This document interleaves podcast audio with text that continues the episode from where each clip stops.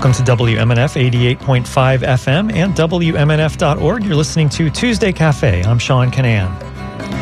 Open enrollment for the Affordable Care Act's health insurance marketplace began on November 1st. Today, we're going to talk about how you can get help from an Obamacare navigator to find out if you're eligible for financial assistance and to choose the plan that's best for you. So, joining us right now by Zoom is Katie Roders Turner, the Executive Director of Tampa Family Healthcare Foundation. Welcome back to WMNF's Tuesday Cafe, Katie. Thank you so much for having me. It's, it's great to be here. We really appreciate the support and getting the word out about open enrollment. Yeah, I'm glad you could join us because I'm sure our listeners have a lot of questions about how they can get affordable uh, health care because it's on everyone's mind. Of course, uh, with with the economy the way it is, saving any bit of money you can, but especially on something that's as volatile and expensive typically as health care, health insurance. So thanks so much for coming on the show. So remind people what is the Affordable Care Act's marketplace and why there's an open enrollment period. Absolutely. So the health insurance marketplace is a one stop shop on healthcare.gov to apply for healthcare coverage and then comparing uh, different carriers side by side, which is really important because we have six carriers in the Tampa Bay area and there's over 170 plans to choose from. It's great because there's so many options, but it's really important to take the time to look and see what's going to be the best coverage for you and your family. Open enrollment began November 1st. How long do people have during open enrollment? So, the deadline to apply for coverage that begins on January 1st is December 15th. The last day to apply for coverage for 2023 would be January 15th. You mentioned that there's 170 plans, so that does sound like a daunting uh, endeavor. If you're all by yourself, if you have no help in in picking out a plan, how am I? How in the world would I choose from these 170 plans from these six different carriers? But the good news is that organizations like yours are out there. They're government funded. It's not something that that people have to worry about that you're making a, a huge profit or that they're going to have to cough up a lot of money to, to get your help. So tell people about what kinds of of um, assistance that your group offers and other groups in the area? Absolutely. So, the Family Healthcare Foundation, we're a nonprofit and we've been in Tampa Bay for almost 25 years. Our vision is that every person in Tampa Bay has equitable access to affordable, quality healthcare, to ensure a healthy, vibrant community. So, as a nonprofit, we're generously funded by the Children's Board of Hillsborough County, USF College of Public Health, Hillsborough County, and Florida Healthy Kids Corporation to provide free one on one, unbiased, confidential application assistance to help people find the most affordable healthcare coverage for them and then understand how to use it. And we have navigator partners throughout Tampa Bay, uh, Baycare Health System, Tampa General Hospital, Premier Community Healthcare, and Evara Health. So we have over 35 navigators throughout Tampa Bay providing this assistance. Navigators will sit with anyone, either virtually or in person, review all the different plan options with them, compare them side by side, and ensure that the person feels like they're able to make the best decision for them and their families. I want to remind people that we're speaking with Katie Roders Turner, the executive director of Tampa Family Healthcare Foundation, and we're talking about the Obamacare open enrollment period for the Affordable Care Act's health insurance marketplace. So this is where people can get insur- health insurance and possibly, very likely, in fact, get a supplement. So first of all, who is eligible to get Obamacare to get health care through this marketplace? So pretty much everyone's able to go into the marketplace and look and see if uh, they um, can submit an application and maybe qualify for financial assistance. Usually, over 100% of the federal poverty level will see the highest amount of subsidies um, available to them. But even those over 400% of the federal poverty level could get access to some subsidies for their families.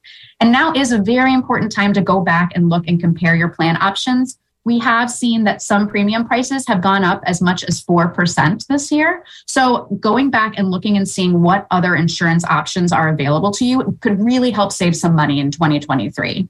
So I think what you're referring to there is you're referring to people who are already signed up for a plan. The, the price of their plan might be going up, and you're saying, go back and, and look again, and maybe there's something that's more affordable that, that might fit your needs.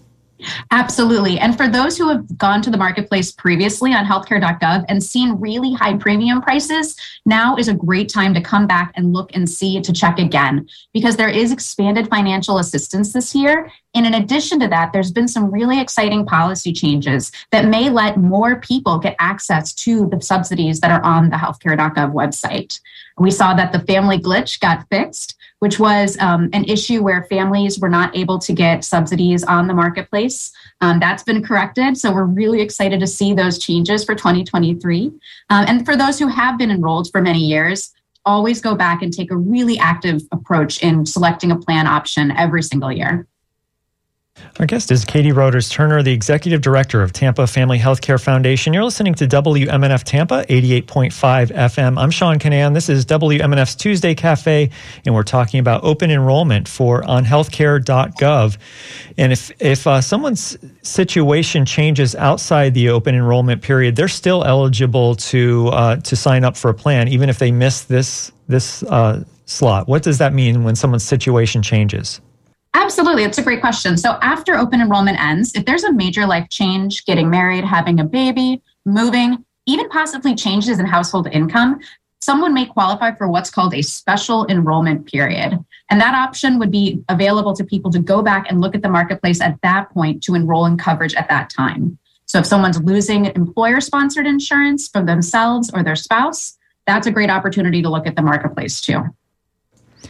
So people can apply for subsidies, they can compare health insurance plans, they can enroll in coverage. They can do all that on healthcare.gov, but um, if they want to have that personal touch, uh, remind them again what what's the best ways to, to, get in touch with someone where they can they can literally have somebody who's an expert walk them through it, and an expert that doesn't really have any uh, cards in the game.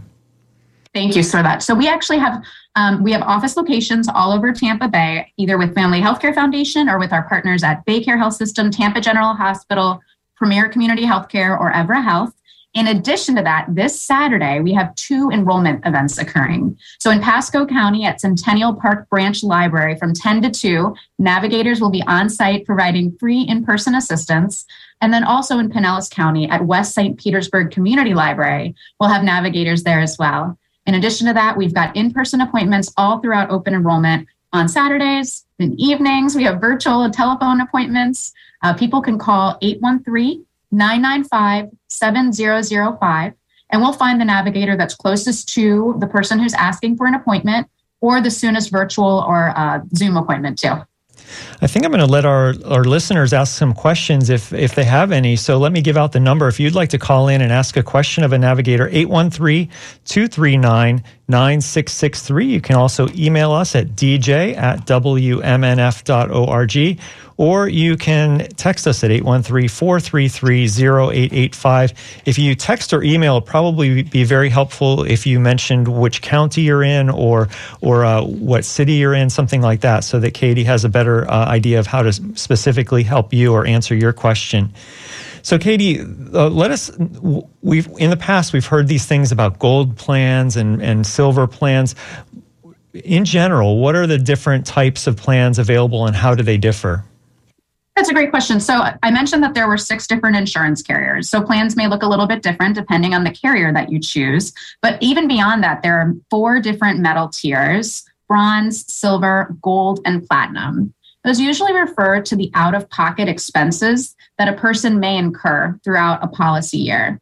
So, for someone who does have a lot of chronic medical needs, they may be looking at a gold or platinum plan with a lower maximum out of pocket because they know they'll need to utilize that coverage. And for someone who's not a high utilizer of medical care, may be looking at a bronze level plan to cover them in the event of a catastrophic emergency. And for people who are in a certain age bracket, there's even something called catastrophic coverage as well. And we review all of those options with everyone. We may select a bronze or a gold in, in advance to show them the major differences, and then let that help be a guide for people as they're deciding what coverage option they'd like to choose. The healthcare marketplace, the health insurance marketplace that was under the Affordable Care Act, that is under, I should say, the Affordable Care Act, some people call it Obamacare is very popular in Florida. About 2.7 million Floridians enrolled in health insurance under the Affordable Care Act in 2022. That's up from 2.1 million last year. I'm getting these numbers from the office of, of U.S. Representative Kathy Castor, so I hope they're accurate. I, I don't have any reason to think that they're not, but that's a lot of people. 2.7 million people essentially are, are getting their health insurance through what we colloquially call Obamacare. Why is it so, why is it so many in Florida? Well, we do have a lot of people in Florida, and I will say we also saw a lot of people move to Florida, especially as a result of the COVID 19 pandemic. Um, so we saw an incredible increase in people in activity uh, for people looking for healthcare coverage. And as jobs have changed and people are working gig economy jobs, mean, the marketplace is a great place for people to find coverage when they don't have access to it from their employers. Um, in addition to that, we expect that there will be continuing to have an increase in coverage um, through the marketplace going into 2023. So I would not be surprised if we exceed last year's uh, coverage amounts. And I think Florida leads the nation. Is that right? That is correct. Florida does lead the nation. The the uh, Florida Covering Kids and Families team at the USF's College of Public Health has been awarded a $12.9 million grant by the Biden administration to help further their work to connect Floridians in the Tampa Bay area to quality health care that works for them and their family. I, I, was reading from a press release that came from the federal government, and uh, so that that type of work, the work that is being funded by the feds, is helping people here in Florida to get coverage. How does that Correct. work? Yeah, so the Florida Covering Kids and Families out of the USF College of Public Health has a statewide initiative called Covering Florida. Um, so there are partner agencies all around Florida, just like the Family Healthcare Foundation, helping get people access to affordable healthcare coverage. So here in Tampa Bay, the Family Healthcare Foundation leads the Tampa Bay Navigator Project under that Covering Florida umbrella. So it's great because if we find that if someone's got a friend or family member in um, Miami Dade County, we can contact our uh, covering Florida partner in that area to make sure that they're getting that same type of one on one assistance from a navigator. I want to remind people that you're listening to WMNF Tampa, 88.5 FM, WMNF.org. I'm Sean Kinane, and this is WMNF's Tuesday Cafe. We're speaking with Katie Roders Turner, Executive Director of Tampa Family Healthcare Foundation. And this is a show about Obamacare and how you can sign up for the Affordable Care Act's health insurance marketplace during the open enrollment period that ends December 15th. So if you'd like to get, ask a question, 813 239 9663. Email dj at wmnf.org or text 813 433 0885. I'm going to transition a little bit to Medicaid, and I hope that uh, these are questions that you might be able to answer, but if not, let me know. So that the, the Tampa Bay Times tells us that the um, expanding if if Florida were to expand the federal Medicaid program, it provides health insurance to low income and disabled people. That would make an estimated 900,000 Floridians eligible for Medicaid, or more than 4% of the state's population. That includes more than 400,000 people who earn below the federal poverty level, according to the Florida Policy Institute, which is a Tallahassee nonprofit. So, uh, moving aside specifically from the health insurance marketplace, uh, if Florida were to expand Medicaid, that would certainly also provide a lot of Floridians with health insurance. Any thoughts? Correct. Yeah, and absolutely. Thank you. It's a great point. So, correct. If, Florida was to expand Medicaid, it would certainly cover everyone who is in, most everyone who's in what we refer to as the Medicaid gap. So, zero to 100% of the federal poverty level. There's no federal protection for them through a public health program. Um, states were um, provided the opportunity during the implementation of the Affordable Care Act to expand Medicaid. Um, so some states, like New, most states actually, like New York, California, many others, have Medicaid for lower income populations. Um, we do not have that in the state of Florida. unfortunately, I should say, we're very, very lucky to be in Hillsborough County um, that has an incredible healthcare plan that's offered through um, the Hillsborough County Healthcare Services Department. Um, and that is a comprehensive managed care plan that has zero cost for medical care and also zero cost to be enrolled into it. If someone's a Hillsborough resident and they would like to find out more about that Hillsborough medical plan, how, where can they go? We will also assist with that. So, the Family Healthcare Foundation helps with most publicly funded healthcare program applications, um, uploading documents, answering questions, connecting people with doctors, um, really anything we can do to ensure that people are in a program that's getting them access to affordable or free healthcare coverage when they're eligible. Um, so, we'll help with applications or any follow up items that they need for Hillsborough County Healthcare Plan. And I should say that there's a link on our website, WMNF.org, to all the resources that we're talking about in this conversation, including Katie's group. So you can go to WMNF.org to find links to all that information. Um, you mentioned Hillsborough. What about some of the other counties in the area? Are there similar programs to Hillsborough's in, in the other counties? Great question. So Pinellas does have a healthcare plan as well. Um, and then also, in addition to that, Polk County has a healthcare plan. Um, not a lot of counties in Florida, unfortunately, do have a safety net program for uh, healthcare services for what's referred to as an indigent population or lower income. But in Tampa Bay, three of the four counties that the Family Healthcare Foundation covers does have those, which we're very, very fortunate our guest is Katie Roders Turner, Executive Director of Tampa Family Healthcare Foundation. And you're listening to 88.5 FM, WMNF Tampa. This is Tuesday Cafe. I'm Sean Kinane. You know, we do have a question on the phone. So let's go, let's go now to John in Tampa. Hi, John. What's on your mind? Um, I had a question about a navigator. Um, I've had healthcare coverage on and off for three three years now, but I haven't been able to keep it for the full year we would be happy to connect with you and have an appointment to see which what, what we can do to help st- um, keep you enrolled for the coverage. Do you, um, uh, if you were to give us a call at, for a navigator, uh, I was hoping to get that phone number for a navigator. Yeah, absolutely. 813 995 7005. 7005. All right, John, I, I hope that that helps you. Any other questions? No, no, I'm I'm interested to have a, a conversation with the navigator and uh, see some of my uh, healthcare issues to the end. Yeah, absolutely. And John, if you're in Tampa, we have an in-person office location that we can get you to, or if you prefer to do phone or virtual, that's totally fine as well. Whatever's going to be the most comfortable for you. I think phone's the best for me. Okay, sounds good. We'll look forward to your call. Thank you so much. Thanks for the call, John. And if you have any questions, give us a call at 813 239 9663, or you can email dj at wmnf.org or text 813 4330885. Thanks for that call, John.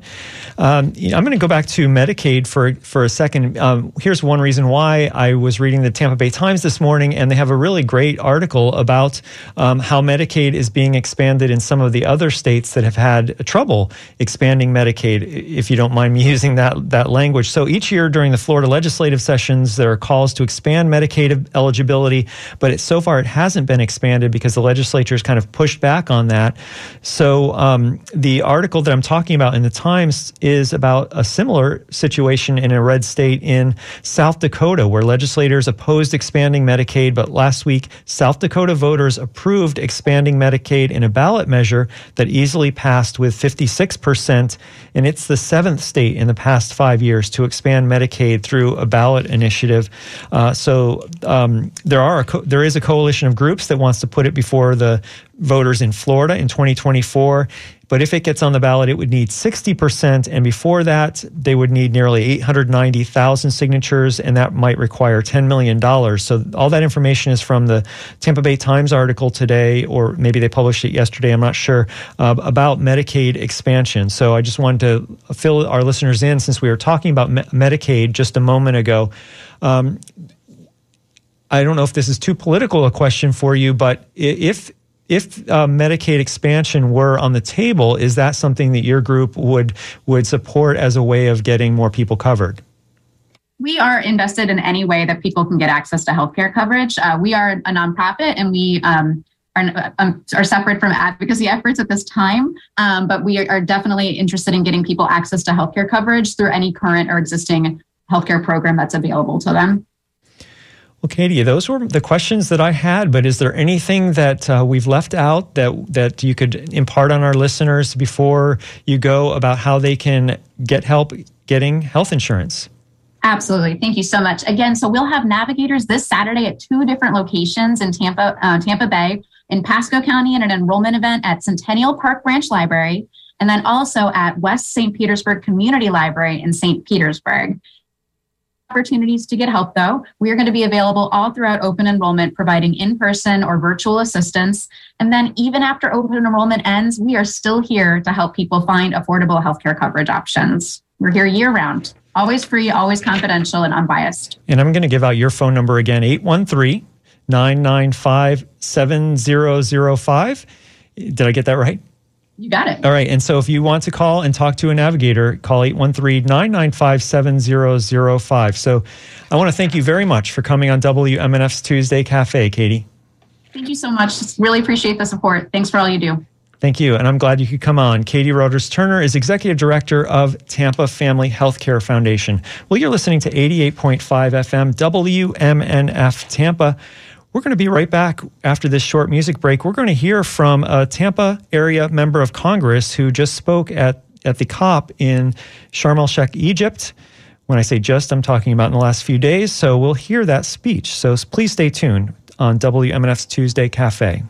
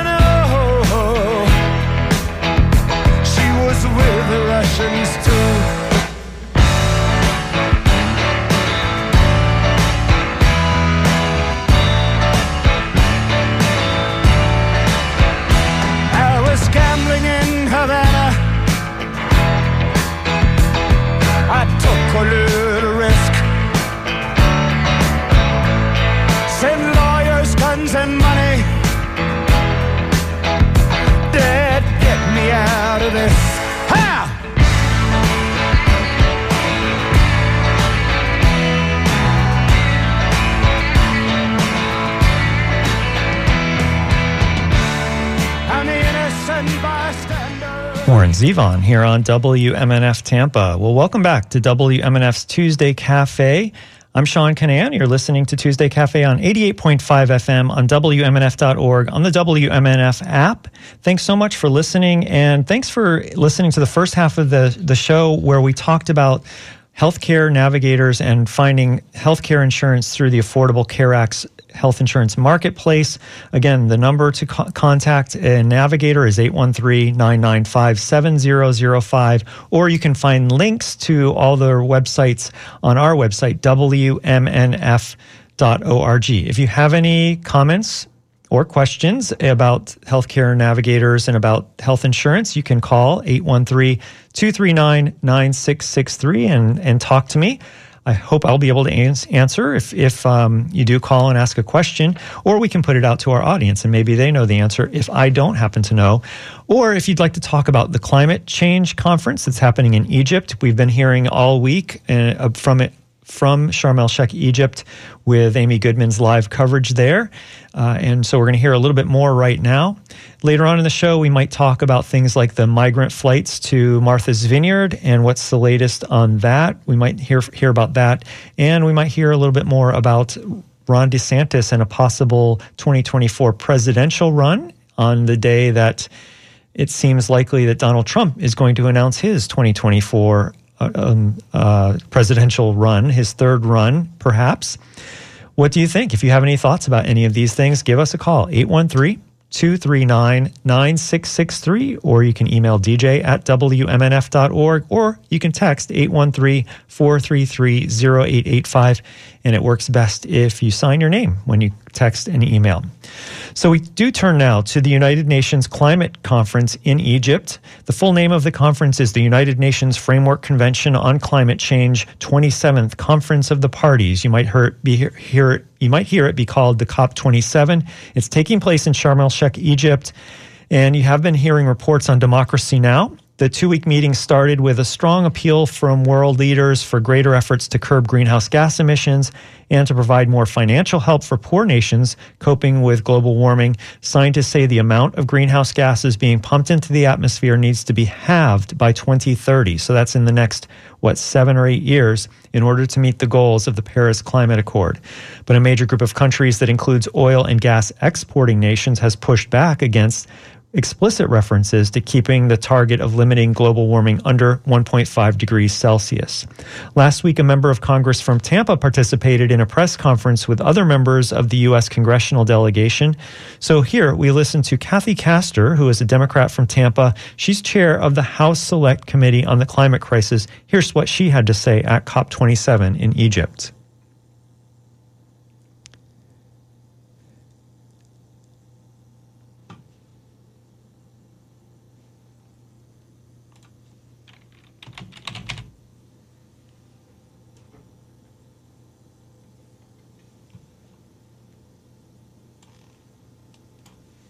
Thank you, Madam Speaker. Good afternoon, everyone.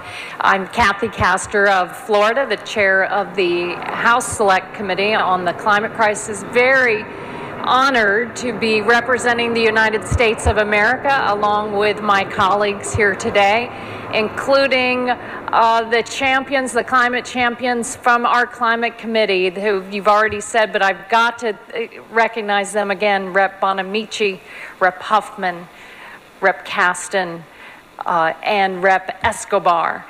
Uh, they really were part of a historic effort in the United States of America that started uh, way back, but came to fore just a couple of years ago with a broad outreach effort. Listening first to the scientists who said, we must act now. We're in a climate emergency and we're running out of time to address the climate crisis. Their work culminated in the Solving the Climate Crisis Action Plan that compiled recommendations from stakeholders all across the country, across the globe, and how the United States of America could tackle the climate crisis. It did become the basis for the Inflation Reduction Act, our historic climate law, and the Infrastructure Investment and Jobs Act, our Bipartisan Infrastructure Act, and uh, additional action through the National Defense Authorization Act and our appropriations bills because we have to keep working in everything that we do. But the Inflation Reduction Act, in particular, uh, allows us to meet President Biden's goals of cutting climate pollution by 50 to 52 percent by 2030, and it keeps us on track of getting to net zero as soon as possible and no later than 2050. And when you reflect upon this last term of Congress, this last these last 2 years with President Biden's leadership and the leadership of Speaker Pelosi, the strongest speaker in the history of the House of Representatives, no matter what happens in this midterm election. The most effective Speaker of the House in history, who has made climate action her flagship issue and has never given up from the time of a decade ago, where we voted on another energy uh, climate package that didn't get through the Senate at that time, but we knew what was at stake our moral obligation to act to reduce climate pollution and to meet our ambitious climate goals. So the Inflation Reduction Act, in essence, it cut, cuts cost for consumers and it cuts pollution. And we hope that it can be a model for other countries across the planet uh, to act. Uh, it creates jobs and it addresses the, helps us avoid the costly catastrophes that we are all experiencing. I come from the state of Florida. We just uh, were hit by another hurricane. The la- we, we don't get hurricanes usually in November. When you f- reflect upon the pain and damage in Pakistan with the floods, or Nigeria here on the continent of Africa, the extreme heat, the droughts, These are expensive, and they come at a time when we're all dealing with global inflation, exacerbated by Putin's unprovoked aggression on Ukraine that has exacted a toll and is raising costs for everyone. And we know the pathway out is clean, affordable energy, not to be tied to petro dictators any longer. So the Inflation Reduction Act helps us along that path. But here we are at COP27, working with countries across the globe in advancing global action, reducing admission, emissions, and enhancing resilience. Now we've all got to build on those outcomes. Time is of the essence to do so. The United States is working hard to ramp up its support for vulnerable nations and developing countries, especially to, res- to respond to the climate emergency and implement the Paris Agreement, lower cost for everyone. The President has pledged to quadruple climate funding from the Obama administration peak, delivering $11 billion annually by 2024 in finance to support countries in their efforts to decarbonize their economies and advance climate friendly land use practices. Here in the House of Representatives, we have passed in this year's appropriations bill over $3 billion to keep our promise and to uh, follow President Biden's leadership.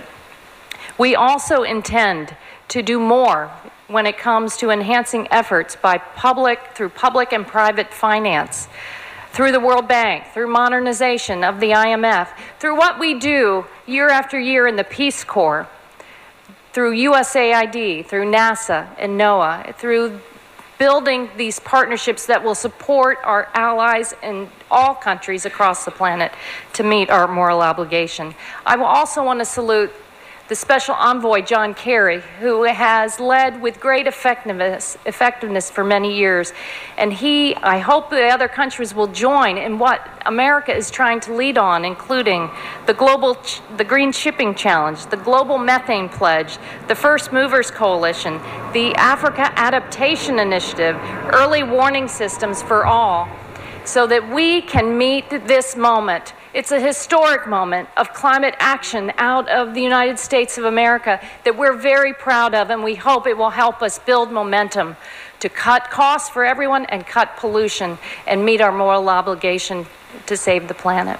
Thank you, Madam Speaker. Well, that was Tampa area Democratic Representative, U.S. Representative Kathy Castor, who was speaking in Egypt at the COP27 just a few days ago. And uh, she is chair of the House Select Committee on the Climate Crisis, speaking at COP27. And so I have a question to our listeners. What do you think? So that right now, as of right now, there's a lot of uh, sev- there's several um, congressional seats still being counted, the races. And as of right this moment, I think the Republicans need one more of those to fall into their favor in order for them to gain control of the of the House of Representatives. If that happens, Nancy Pelosi will no longer be speaker. That's one of the things that'll happen. But my question to you, when, and you can call and answer at 813-239-9663, email dj at wmnf.org, or text 813-433-0885, is will the House Select Committee on the Climate Crisis survive? Is that something that you think that the Republicans are likely to keep going? if they regain control of the House of Representatives, or will they just say, bye bye to that. So um, that's a question I'm putting to you if you'd like to answer. So give us a call about that. And what do you think about what some of the things that Kathy Castor was saying there? Representative Castor, she said that um, that the Inflation Reduction Act and the other legislation that has been passed recently in, in Congress and signed by the president will reduce by 50 to 52% by the year 2030 the amount of greenhouse gas emissions that are coming out of the United States, which in that case would be on track to meet the Paris Accords for the United States if that all that happens. So, what are your thoughts about any of that? I'm going to read a couple of emails and then we'll uh, we'll talk about some of the other topics of the day as well. But I'd like to let you weigh in on any of these subjects. So please give us a call, 813 239 9663. We got a message here from Hillsborough County that says we've looked into the marketplace before as well as last year, but I was told I'm not able to get any discounts from the marketplace as the company my husband works for works with offers group insurance. However, it's very expensive and we can't afford it. And she's he or she is referring there to the, um, the to the apparently to the private in, insurance that comes from their employer. Any suggestions on if there's any changes this year? We're in Hillsborough and Tampa. So thank you for that question from the 813 area code. And I will, uh, you know, I don't have any firsthand knowledge, but based on what my guest said, and, and for people who just tuned in, we talked about the open enrollment Obamacare period. It sounds like there are some changes this year where more people are eligible for financial assistance and or there's more aid available in general for people. So, uh, my advice if you're in Hillsborough County, you could call them at 813 995 7005 to uh, to talk to an health, a healthcare navigator.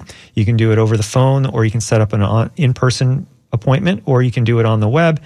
And I think one of the places where you can get help on the web is healthcare.gov. You can also find other links to more local websites on our website, WMNF.org. So I hope that helps you, Hillsborough County emailer. Um, Jeff writes in and he writes a question that may be better if I, if I play it after I, I play this audio. So let me play a little bit of audio, and it's about the age old question about what happens in 2024. Of course, there's speculation about a couple of candidates, at least right now in the GOP. One is that there's this big announcement that's happening today, November 15th, in Mar a Lago tonight. So Donald Trump is going to make an announcement today, and most pundits think that he's going to say he's going to declare for the presidency, that he's going to run for the presidency. So that's one thing. The other is that our in Florida we have a very popular governor who just won re-election by a landslide, a huge landslide for Florida. I mean, Florida has been had tight governor's races the last three or four cycles. Well, Governor DeSantis' reelection victory has heightened speculation that he plans to run for president in 2024. DeSantis would enter uncharted legal territory in Florida. He would become the first sitting governor to make a White House bid.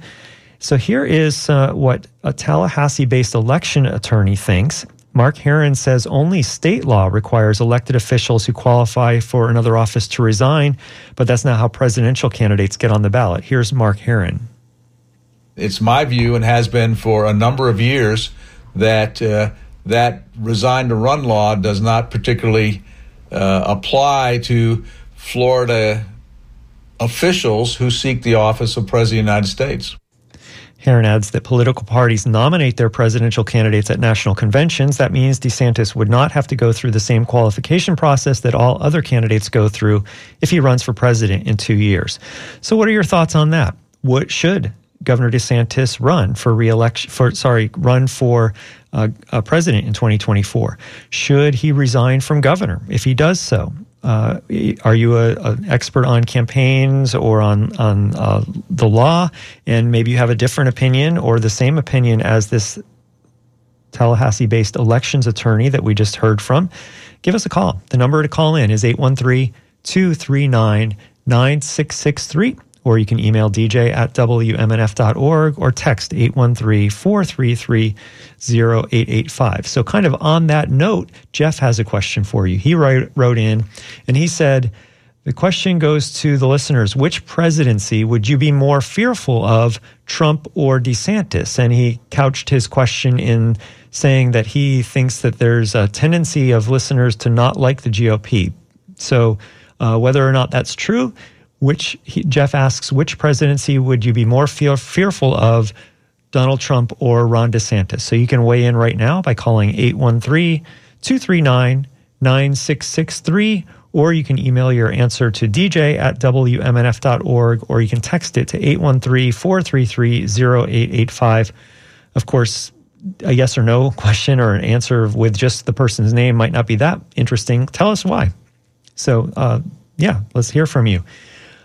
Uh, so another topic that I, that's on in the news today, and speaking of Governor DeSantis, is we all recall from a few months ago where the uh, the, the Tampa resident named Perla was in San Antonio gathering up migrants from Venezuela, having them sign waivers and putting them on a plane to Florida. And then that plane from Florida went to uh, Martha's Vineyard. And a Leon County Circuit Judge has dismissed a lawsuit that was filed by a South Florida senator. He alleges that state funded flights of migrants to Martha's Vineyard violated the Florida Constitution and another law. But the judge after he dismissed that lawsuit, he did advise plaintiffs how to recraft the legal complaint so that the case can move forward. Lawyers for Governor Ron DeSantis and the Florida Department of Transportation filed a motion that disputed the allegations and argued that the state senator Jason Pizzo did not show he had legal standing to pursue the case. Pizzo filed the lawsuit in September, which was about a week after a state contractor flew those 50 migrants. They were mostly Venezuelans from Texas to Florida to Massachusetts. Pizzo spoke to reporters following yesterday's hearing, and here's what he had to say. They got to pick a side. They got to say that they weren't unauthorized aliens. They were just people, asylum seekers signing a release form for a free trip to Martha's Vineyard, or they have to say they're unauthorized aliens, in which case it specifically says this year you can't do that. DeSantis has long battled the Biden administration about immigration policy, and lawmakers included $12 million in this year's state budget for implementing a program to facilitate facilitate the transport of unauthorized aliens from this state consistent with federal law. Part of the controversy about the flights is that the DeSantis administration used Florida money to fly migrants from Texas. But the DeSantis administration contends that the flights were legal because they went from Texas to the Florida panhandle to Massachusetts. So, what do you think? 813 239 9663. Do you think that Senator Pizzo has a good case in his lawsuit if it's filed again correctly, as the judge has? has given him suggestions for. What do you think? 813 239 9663 or WMNF.org. I'm going to get to some of these emails in just a second, but you're also welcome to call in as well. So here's an email that comes in from Mario, and he said, DeSantis would most definitely be the scarier of the two. Trump is just mindlessly cash grabbing. I feel that DeSantis is more organized and can do more impactful irreparable damage to our democracy. So there is a very strong opinion for in that question that Jeff sent to us. Mario says that DeSantis would be would have a more uh, damaging presidency than Donald Trump. So do you agree? Do you disagree? 813-239-9663 or wmnf.org. And I want to read some of the, the other news that's happening in the world because a very very big news week here, of course. Uh, almost all, we can you can say that almost all the time. Um, what about inflation? Inflation seems to be easing a bit. So prices at the wholesale level, wholesale level rose 8% in October from a year ago. That's the fourth straight decline. It's the latest sign that the inflation pressures in the United States are easing from painfully high levels. The annual figure is, figure is down from 8.4% in September. On a monthly basis, the government said today that its producer price index, that measures costs before they reach consumers, rose 0.2% in October from September. That was the same as in the previous month, which was revised down from its initial reading of 0.4%. So perhaps on that news, stocks have risen broadly on Wall Street so far today after the government reported that decline in the pace of inflation. It's the latest glimpse of hope that inflationary pressures in the US might be easing. And there's a whole bunch of stock specifics that I'm not going to get into, but just to suffice to say that as of right now, the stock market seems to be going up today. Um, There is, speaking of climate change, uh, which we were speaking of just a second ago, and we could still continue to, to, to talk about. I, I still want to hear what people think about whether that select committee on the climate crisis is going to survive in a GOP controlled House of Representatives if that's indeed where the country goes. Um, but Germany has marked the completion of port facilities for the first of five planned liquefied natural gas terminals it's scrambling to put in place as it replaces the Russian pipeline gas that once accounted for more than half of its supplies. The site in the North Sea port in a, in a North Sea port was one of two that the German government announced shortly after Russia invaded Ukraine in February. Germany, until now, has had no liquid nas- liquefied natural gas terminals. Five are now planned in total. They're part of a drive to prevent an energy crunch that also includes temporarily reactivating old oil and coal fired power, play- power stations and extending the life of Germany's last three nuclear power plants for a few months. So it's not just in the United States where we're feeling a gas crunch, gasoline crunch because of the Ukraine Russia war. Uh, it's also certainly having a big impact and maybe more directly in Europe. So uh, if you have any thoughts about that, let us know. Also, we've we've heard we've been hearing over the last few months about donations of Mackenzie Scott. She has a, a huge fortune as as one of the partners in, in Amazon's uh, uh, company before her divorce. Her big gifts have been a boon to charities who received them and widespread fears in the nonprofit world that her gifts would lead to other donors to pull back their support or that small groups would not be able to handle them were lar- largely unfounded. That's according to a study by the Center for Effective Philanthropy. It surveyed more than 700 nonprofits that Scott identified as grant recipients in 2020 and 2021. And the chief executive of El Pasoans Fighting Hunger, which is a food bank that received $9 million from Scott in 2020, said the money shored up her group's financial health as food assistance needs soared. So if you have thoughts about any of these, give us a call, 813 239 9663, or you can email dj at wmnf.org or you can text 813 433 0885. Please sign your name if you do text. So here's what Bubba says. He says, I think Trump is a scarier prospect as president than DeSantis. Trump led an insurrection against Congress because he's a sore loser. I don't think that DeSantis would do such a crazy thing. So that's what Bubba says. So, for, so far, the unofficial count is DeSantis won, Trump won. Um, and now Ce- Cecilia writes in, thank you for this email. She says, I, th- I would think a major point of that lawsuit would be who paid for the flight from Texas to the panhandle. Did DeSantis pay for it? If he did, then I would think that the lawsuit should stick. And so, again, to remind people what Cecilia is talking about here is the, the migrant flights where where a Tampa resident whose first name is Perla and who is uh, being sought by law enforcement, I believe. Um, the the sheriff of Bexar County in in Texas is has an investigation into this as a criminal act, and they want information from Perla, but her whereabouts are unknown right now. Uh, she rounded up some people, got them to sign waivers. Most of them were from Venezuela put them on a plane that was chartered by the, the state of Florida, chartered and paid for, is my understanding of the state of Florida, flew them from San Antonio to the Panhandle and then from the Panhandle to Martha's Vineyard. And so, according to that, Cecilia thinks that, that the lawsuit should stick because Florida paid to fly those migrants from Texas to the Panhandle. So that's that's my understanding of all of that. Thank you, Cecilia. Let me know if you agree or disagree with what I what I was putting out there.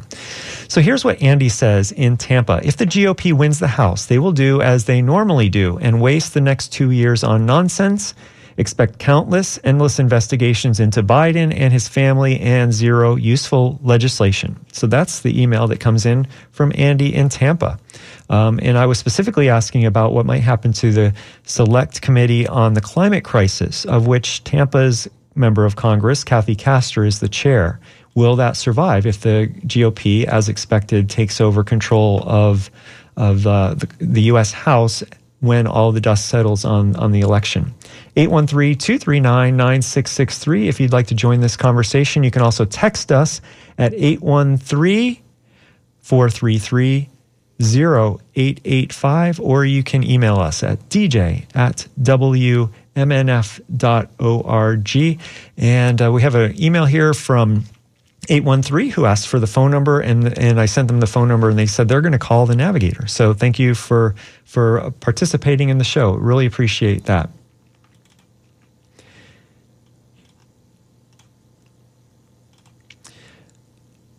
So in Florida news, here's what's what probably the most important um, Florida news that's happened since this morning is we're learning that the superintendent of Florida's second largest school district has been fired after a late night motion brought up by a board member who was appointed by Florida Governor DeSantis following a grand jury report into the Parkland school massacre. The board voted 5 to 4 to fire Broward School Superintendent Vicki Cartwright after Broward School Board member Daniel Foganholi brought up the surprise motion last night. Cartwright, who has held the position since the summer of 2021, did not comment. The district has been embroiled in a controversy since a grand jury investigation into the shooting also uncovered unrelated allegations of mismanagement. A former official was charged with contract rigging, a former superintendent with perjury, and four school board members were eventually removed. So, uh, sounds like there was a lot of shenan- there's been a lot of shenanigans in the Broward County School District. Um, but it's not now. It's not until now when we have new appointees to the school board that it gets taken care of. So you might be happy about that, or you might think it's fishy. Um, it's up to you to decide. What do you, you know, if you want to weigh in on that, go for it. And here's more about what we know about what's going to happen tonight at Mar a Lago. Former President Trump is preparing to launch his third campaign for the White House with an announcement tonight. He's looking to move on from disappointing midterm defeats and defy history amid signs that his grip on the Republican Party may be waning. The former president had hoped to use the GOP's expected gains in last week's elections as a springboard to win his party's nomination by locking in early support and by keeping potential challengers at bay. Instead, Trump now finds himself being blamed for backing a series of losing candidates in last week's midterm elections. So, what do you think? Did that really hurt Trump's reputation? I mean, he's getting, I'll use Obama's words, he's getting a shellacking at the polls last week. Um, all, quite a number of his candidates are have lost or are losing. The latest being the candidate for governor in Arizona, who who appears has lost as of last night. The AP called it so.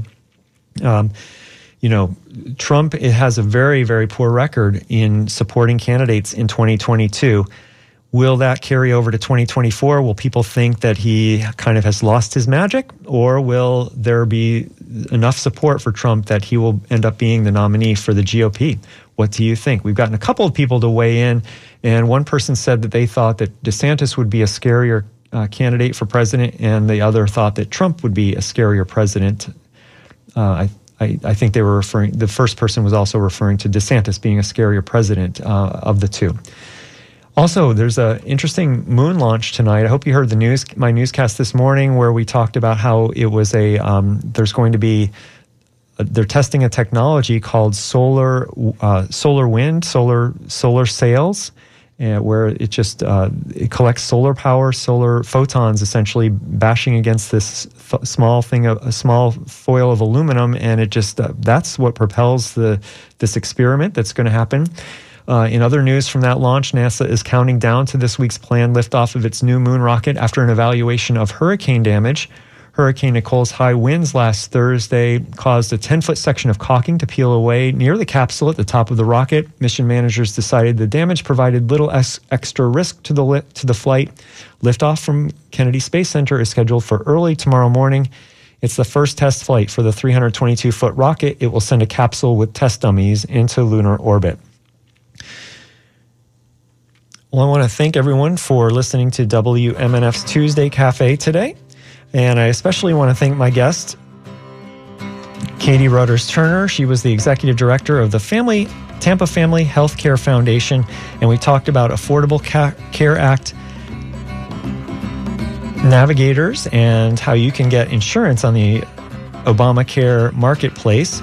You can go to healthcare.gov or you can call them at 813 995 7005, or you can find links to other local information on our website, WMNF.org.